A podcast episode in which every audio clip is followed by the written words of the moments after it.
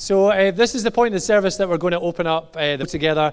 And we've been doing a, a, little series in the parables of Jesus. We've been uh, looking at the stories that Jesus told while he was here on earth. And uh, we want to unpack them and ask God, what, what are you speaking to us about through them? Uh, why don't we pray? Why don't we pray before we open God's word? Lord, we thank you for your word. And we pray this next wee while, Lord, there'll be more than a few nice thoughts and a few interesting stories, or not so interesting stories from me, Lord. I pray that you will impact us, Lord, through the truths that are in your book. We thank you that it is a living word. Amen. Amen. So uh, we're going to be looking at uh, Matthew 13 and we're going to be looking at verse 44 to 46. It's just a couple of verses. The words should be on the screen behind me as well. Hopefully. so, what I'll do in the meantime, I'm wondering, Jono, would you be our Bible distributor? Uh, so, if you've not got a Bible, uh, put your hand up. We'll get a Bible out to you. Yay! We'll get a Bible out to you. And if you've not got one at home, we'd love you to have a Bible at home as well. Mary, did you not bring your Bible? Terrible. Goodness me. Right, it's just a couple of verses. Matthew 13, 44 to 46. It's about this far in your Bible if you want to do that guess thing where you open up in the middle and see if you land on it. 585 on those Bibles. But we've got, oh, anyway, says this The kingdom of heaven is like treasure hidden in a field. When a man found it, he hid it again and then in his joy, he went and sold all he had and bought that field. Again, the kingdom of heaven is like a merchant looking for fine pearls. When he found one of great value, he went away and sold everything he had and bought it. Amen. So, two verses uh, today, or is it three? Three verses today uh, we're going to be looking at. And burying treasure, burying uh, possessions that were valuable was really common at this time. Wealth was typically tied into land and possessions. And uh, people who were fortunate enough to have that little bit extra didn't have bank accounts. We didn't have what we have today. So it, if you had excess, you buried it. Uh, to give you a bit of context in terms of the man finding uh, that treasure. I don't know about you guys, but I love stories of lives being changed. I'm sure we all do. It'd be a bit weird. No, I don't like those kind of stories. But uh, I love on TV people who win competitions uh, and see in an instant their worlds completely change. I don't know if you remember Paul Potts. Does anybody remember Paul Potts? Paul Potts was a car phone warehouse phone salesman. He sold phones and uh, done that job, loved that job. Uh, but he went into, I think it was X Factor, the very first one or one of the first ones, and sung Nessun Dorma. And I went back onto YouTube and I watched it. And I got something in my eye again when I was watching it. Just really, really powerful. Really powerful. And another one of my favorites is Who Wants to Be a Millionaire? It came back on with Jeremy Clarkson. Not, so it wasn't the same. Wasn't the same. Preferred it with Chris Tarrant. But on Who Wants to Be a Millionaire? Uh, there was a video as well on YouTube of the American version. And there's this young lad who's on it, and he's on the, the million dollar question. And he gets to the question, and he has one lifeline left, and it's phone a friend. And he, he says, I want to phone a friend. And everyone's going, Oh, who's going to get the phone call? And he says, I want to phone my dad. And everyone's going, Oh, that's, that could be risky. So uh, they, they hook him up in terms of the line to his dad. It rings, and they said, You've got one minute to speak to your dad, say that question and the answer. And uh, and his, his first words were, Dad, it's just to let you know I'm going to win the million dollars. And everyone cheered, and it was just an awesome, awesome moment. Uh, then we have people lives, uh, people's lives being changed by something they have found. I've seen a story this week of a couple who are walking their dog in California. And they uh, got to the back of their garden when they got back, and they found the edge of a tin just coming out over the grass. So they decided to dig it. It was by a tree, and they decided to dig it up and see what was inside. They'd done a wee bit of digging, and they found three big metal cans. Three big metal cans. And they opened them up, and inside them there was 1,427 coins. Now, these are coins that date from 1847 to 1894. They, uh, some of them were worth £16,000, so $27,000, but some of them were so rare they could sell for nearly $1 million. There was roughly $6 million worth of coins. Wow, amazing, isn't it? Uh, there's a, a gentleman called David Hall who was in the professional coin grading service which sounds quite an easy job. When you get a fiver, that's a fiver. When you get a pound, that's a pound. But anyway, eh, he said this I don't like to say once in a lifetime for anything. But you don't get an opportunity to handle this kind of material, a treasure like this forever. It's like they found the pot of gold at the end of a rainbow. There is a, a, register in the human heart for treasure. We read these stories, or I read these stories, and I imagine, what if that was me? What would I do? What would I do? Uh, I've all, this is a bit of a I've always wanted a metal detector. Anytime I walk around a beach, I'm like, wouldn't it be great to get a metal detector? Just that off chance that we find some treasure. There's a longing in the human heart for treasure, to find something valuable. And those moments that I spoke about are moments where people's lives were changed forever. They were never going to be the same again. Always going to be known as the, the, net, the Carphone warehouse guy, or the Who Wants to Be a Millionaire guy, or the gold coin couple. A treasure discovered means their lives won't be the same again. Here at Inverness Vineyard, if we believe in Jesus, if we trust in Him and have accepted Him into our lives, we've received the Holy Spirit, we have a treasure that is worth infinitely more than anything else that the earth can offer. Any of those stories that I spoke of.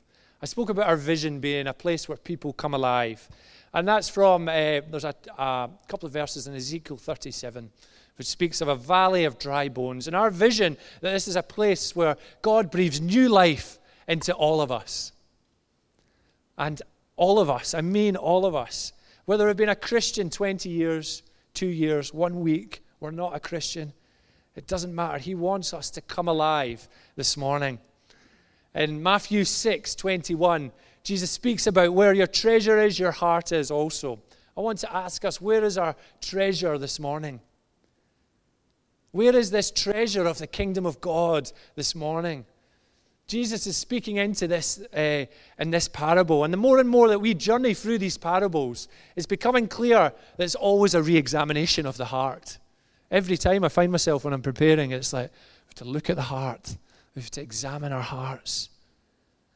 And that can be tough. When I was thinking, I thought of the, the game Operation. Do you remember the game Operation? and you'd have the little, and then somebody it would buzz, and you go. Oh. Sometimes when the Holy Spirit wants to come and He wants to examine our hearts, there can be that little moment where it's, oh, that was sore. There's stuff that's so in deep that God just wants to take out. He wants to clear. He wants to set us free. He has the power to bring it out into the light, but we need to let Him in. We need to be brave. I want to look at this parable of the hidden treasure and of the pearl and to remind us of the greatest treasure this morning. Jesus, in this passage, is teaching on the kingdom of God. And at the vineyards, we are big on the kingdom. We love the kingdom of God. Our vision for the movement, there's over 120 churches, vineyard churches in the UK and Ireland. And the vision for the movement is extending God's kingdom together everywhere in every way. So, to give you a little whistle stop tour of the kingdom of God, the kingdom of God is the dynamic rule and reign and authority of God over heaven and earth, all things visible and invisible. And Jesus, who was a simple carpenter, declared himself to be the anointed king that the world was waiting for, who would give himself for the sake of the world, who would die a gruesome death on the cross. And he would proclaim in word and in deed that God's kingdom was among them. He demonstrated this in signs and wonders, miracles, healings, transformations, a foretaste of God's kingdom that will come fully one day. Jesus ushered in the gifts of God's future perfect world. And uh, there's two ways of looking at, at, talking of God's kingdom the now and the not yet. We, li- we live in a tension between the kingdoms. We live seeing God do amazing things but the kingdom is yet to be fully revealed when Jesus returns. So the now is we get to play. The Holy Spirit, we are filled with the Holy Spirit and sent out, and we get to see the Holy Spirit use us and move when God, king, God's kingdom comes near. I spoke last week of wanting to see more healings and power and want to see God's power move for Inverness, for this morning in this space. And then we have the not yet, which teaches that the kingdom is still to come in all its fullness. That we still see tough stuff happen. We still see illness and death and sin and hurt. And that's the not yet of the kingdom. So, right now, it's running on parallel tracks, so to speak. And when Christ returns, it's going monorail, it's going on one rail. There's three things I want to delve into this morning about this greatest treasure. First of all, to recognize or rediscover the value of the treasure. Secondly, to press reset on our priorities. And thirdly, to realize the potential that this treasure carries. Three R's. So when we're sitting this afternoon or later tonight, we can remember uh, three R's. So recognize, reset, and realize. Firstly, recognize and, or rediscover the value. I'm sure all of us have had moments, and I like to call them wow moments. You know, moments where the world stands still and you just take in the magnitude of what is in front of you. It's like everything's in slow motion, and you go, wow, what's going on here?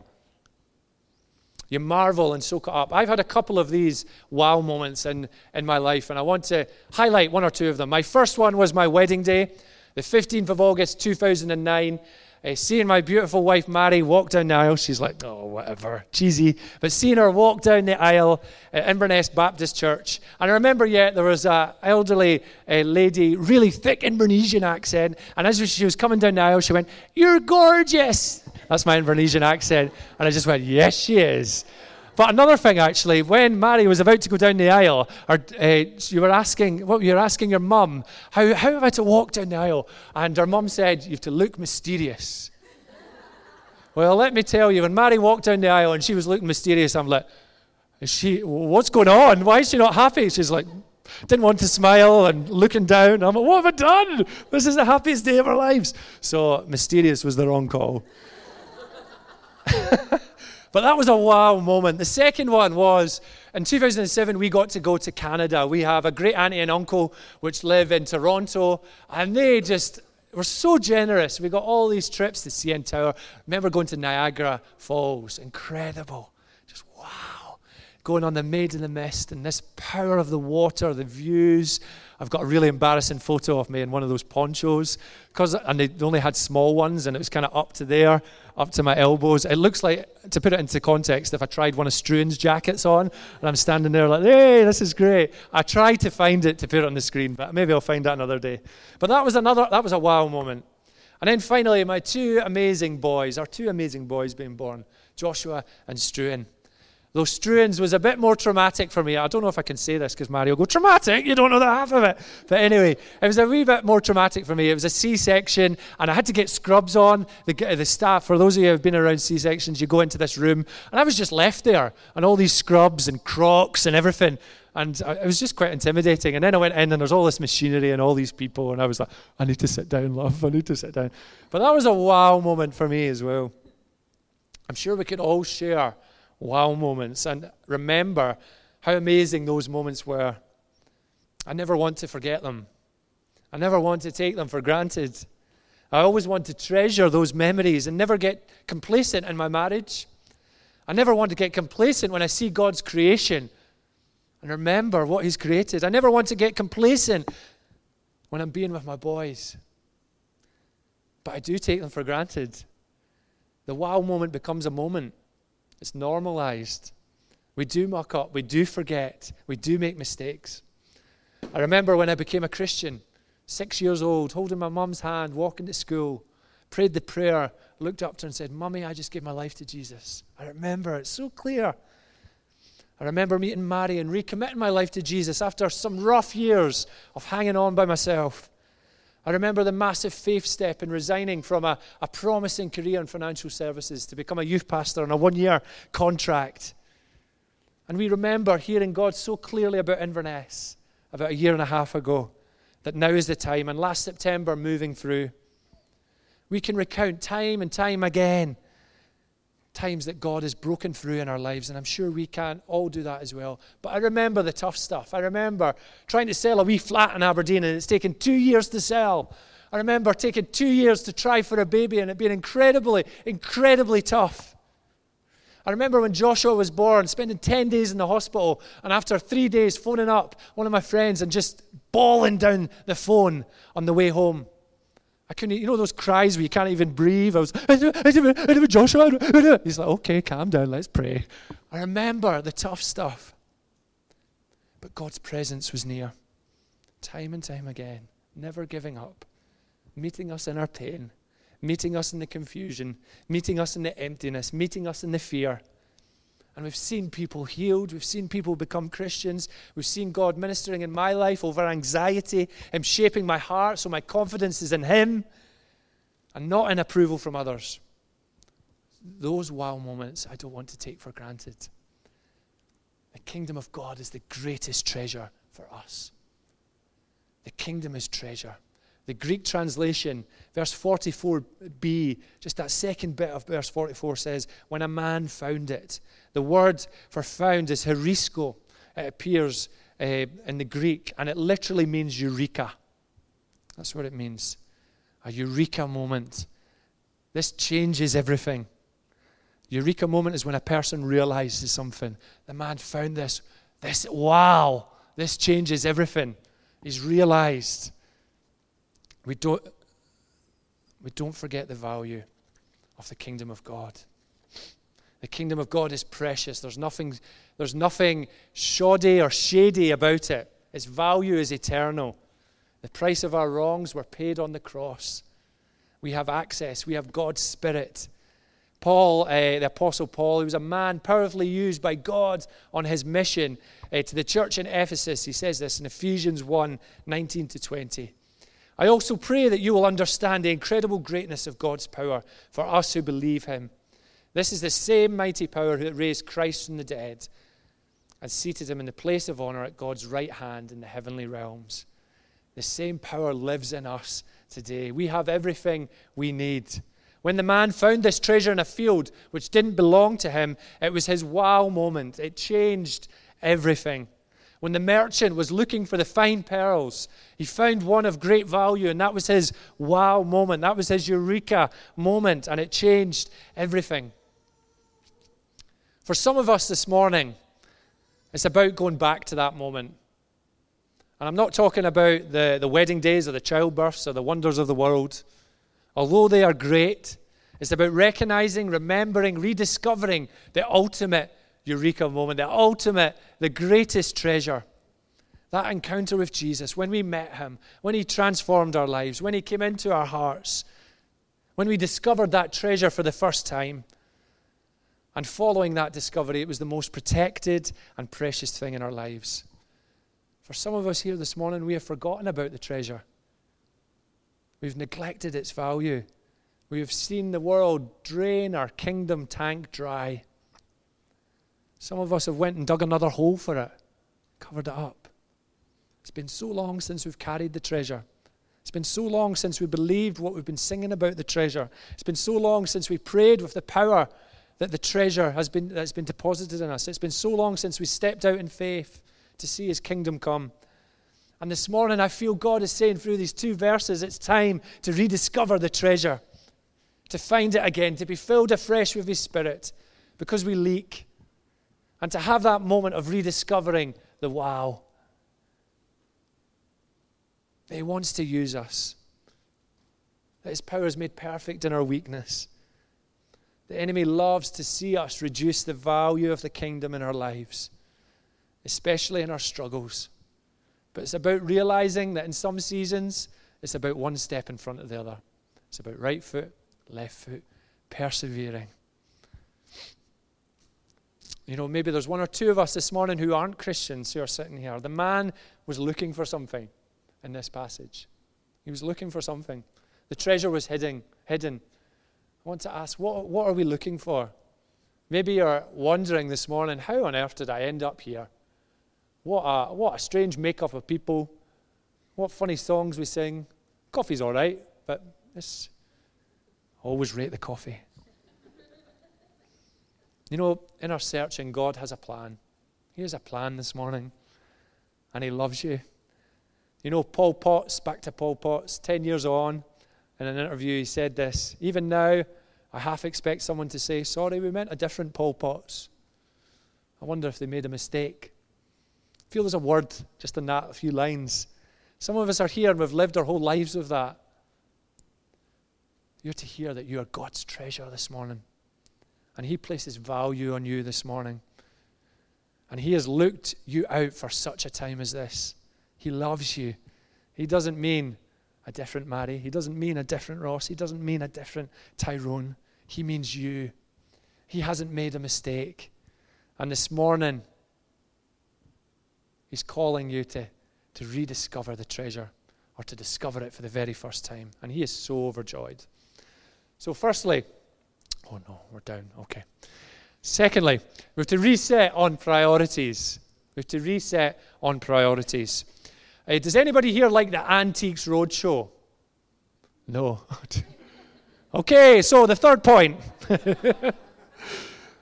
I remember on Sunday evenings watching the Antiques Roadshow with my parents. It was part of the run up to Monday mornings at school. You know that way you try to stretch out Sunday evenings as long as, yeah, I'll sit and watch Antiques Roadshow. Yeah, I love it. I love it. And uh, afterwards, you'd have Heartbeat. Do you remember Heartbeat? And Greengrass. Do you remember? Uh, anyway, I don't know why I'm saying that. That isn't even in my notes. And uh, the only vaguely exciting thing about Antiques Roadshow was finding out the value of things. You know, they get to the point and then you find out the value, and you'd hear the gasps. And then what you'd always find out in Antiques Roadshow is there'd be people at the back and they'd not heard the person right and she'd go, £30,000, Moira, that's how, enough, how much. You'd always see people behind going, repeating the value back. Oh, oh don't bother. All these shocked faces. There's a story of a, a, a lady who went into, it's actually a young girl who went to Antiques Roadshow. And she took in, I'll get this right, she took in a Greek statue, it was about this height, and she bought it for £15, or her family had bought it. And it's one of those Greek statues, you know, when they've got the kind of towel thing round their waist and they're doing a funny pose, and there's the leaves round their head. It's kind of Greek kind of thing. It's about this height. And uh, she said, I got this for £15, and actually, we're using it as a doorstop. That's what we're using it in the, in the house. We're using it as a doorstop. And actually, my mum had said there should antiques roadshows over at this, this park. We should go and find out what's the story with it. So they took it in, and the man starts to explain its background, starts to explain where it was from, what it was made of, where it would have been, who would have had it, how old it was. And you know that way you hear all the waffle, and you're just like, you could see the girl going, okay, yes, that's very interesting. Tell me how much it is. Oh, yeah, that's interesting. Tell me how much it is. And uh, it gets to that point where they find out the value, and it was worth six six thousand pounds. Six thousand pounds. And I tell you what, the girl won't be using it as a doorstop anymore. That was my initial thoughts. My point of that story is this for some of us, the treasure, the kingdom of God, the treasure is not doing what it should be doing. It's not being placed where it should be placed. And God is calling us to reset on priorities this morning. It's striking in the passage. The man finds the treasure hidden in a field. He has a moment where he realizes the value of it. And what does he do? He hides it again. He hides it again so he can buy the field. And the only way he has full access to the treasure was to buy the field. And the only way he could buy the field was to sell all he had. Every last bit. In verse 44, it says, And in his joy, he went and sold all he had.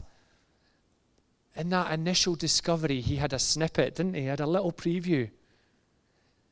And only by giving everything up could he receive it in its fullness. It could be his. It's a bit like when I was younger, I used to, I still kind of like games consoles, but used to get the magazines with the demo games. So you get a CD where you could play some of the latest games, but you could only get a little bit of the game. And uh, I'd always wish when I bought the magazine, I'd play the game, and sometimes I would pray, Lord, I pray they make a mistake and I get the full game by accident, and I get to play it all, and I can keep this, and it only cost me four pounds. But never, never happened. It's a bit like that, though. The demo gives you a taste, but the full game is going to cost us, namely all my pocket money. The man had to sell everything. He had to. The famous Scottish missionary David Livingstone says this I place no value on anything I have or may possess except in relation to the kingdom of God. If anything will advance the interests of the kingdom, it shall be given away or kept, only as by giving or keeping sh- I shall most promote the glory of Him to whom I owe all my hopes in time or eternity. Where is God's kingdom, His rule and reign in our lives this morning? Where is it placed? Is it after we get the mortgage paid? Is it after we upgrade the phone? Is it after we get the newest pair of trainers or the late, watch the latest movie or spend time with the family or raise our children or work on our marriage or plan our holiday? On discovering the treasure for this man, he pressed the reset button. His priorities shifted. It was life changing. And you think of reset buttons, they're often very, very small buttons, aren't they? If you think of toys or machines, they're often hidden away. They're very difficult to get to. You need something extremely small to press the button. And I, f- I feel that's the same for us. We find it difficult to press it. How many of us need to press reset this morning? Philippians 3, verse 8 says, What is more, I consider everything a loss because of the surpassing worth of knowing Christ Jesus my Lord for whose sake I have lost all things. I consider them garbage that I may gain Christ. Again, this is Paul writing to another church in Philippi. Garbage is quite a hard word, isn't it? The English version, this translation, is actually a very soft version of the Greek, which is a lot stronger to emphasize the point. It's a lot stronger. On discovering the treasure, nothing else mattered. Everything had to flow from there. Life was to be lived with the kingdom of God at the center. So, my, my challenge for us this morning is to ask where did our priorities lie this morning? What is our heart holding on to that needs to let go? What is consuming us? What is eating us up? What's our first thought in the morning? What's our last thought at night? Let's invite God's Spirit afresh to press reset, to reset the lists, to start afresh, to mend, to heal, to re engage us for the walk. And then, just finally, we have to realize the potential of the kingdom of God. This treasure changes lives. This treasure changes families. This treasure changes streets. This treasure changes cities. It revives. It welcomes the lonely, the ill, the forgotten. It restores. It heals. It enables. This treasure is why we are here as Inverness Vineyard Church and what we are for. And it's the most important thing that we can ever find. Let's walk into our weeks letting God be God. Let's put Him in control. Let's put reminders in our weeks to look to Him. I used to carry a little cross in my pocket, which was really handy, a little wooden cross. And I was trying to look for it actually. I, don't do it anymore, but it was so helpful for me because I'd always have my phone in my pocket. And how, how bad are we in queues? I don't know about you guys, but in queues or waiting, you just see people, the first thing they go for, or if you're in trains or public transport, the amount of people that pick up their phones. And it was a really helpful reminder for me when I went to get my phone. Oh, there's the cross. Who do, what do I need to pray for right now?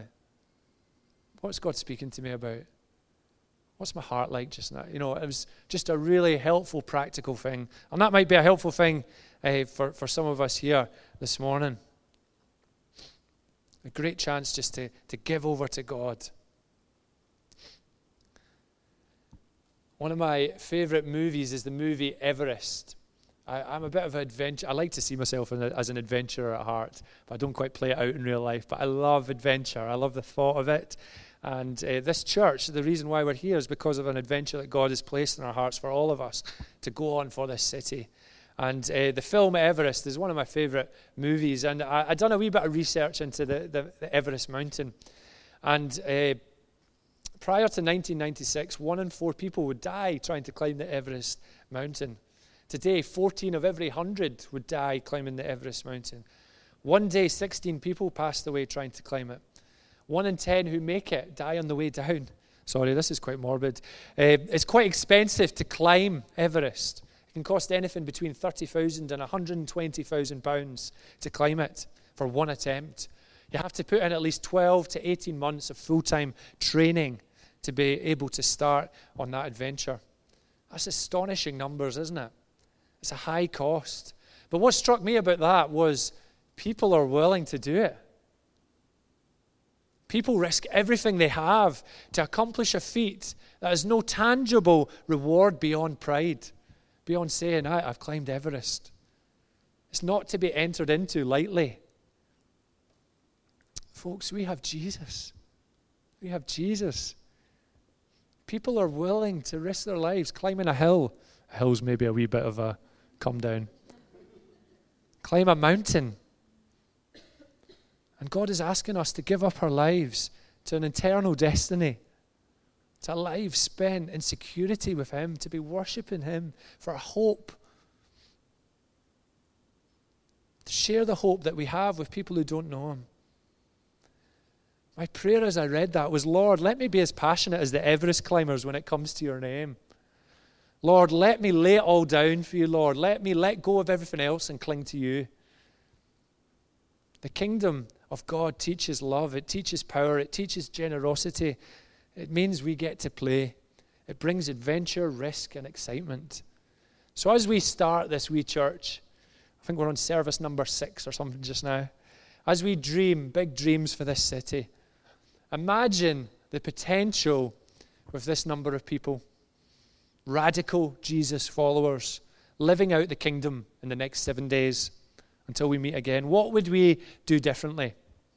What would we do differently as we leave here? How would we speak to others? How much bolder would we be to pray for other people?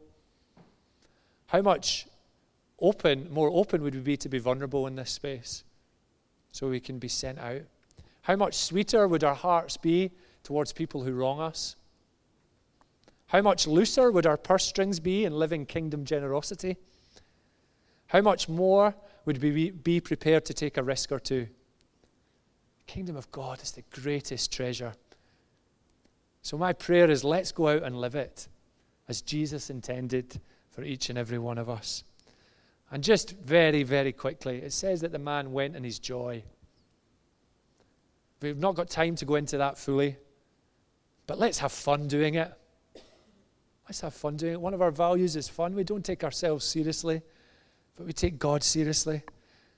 But also, joy is that deep rooted assurance, it's that deep rooted joy that when we give all to Him, we receive life changing joy, deep joy, resolute joy, sustaining joy through the ups and through the downs. Why don't we stand?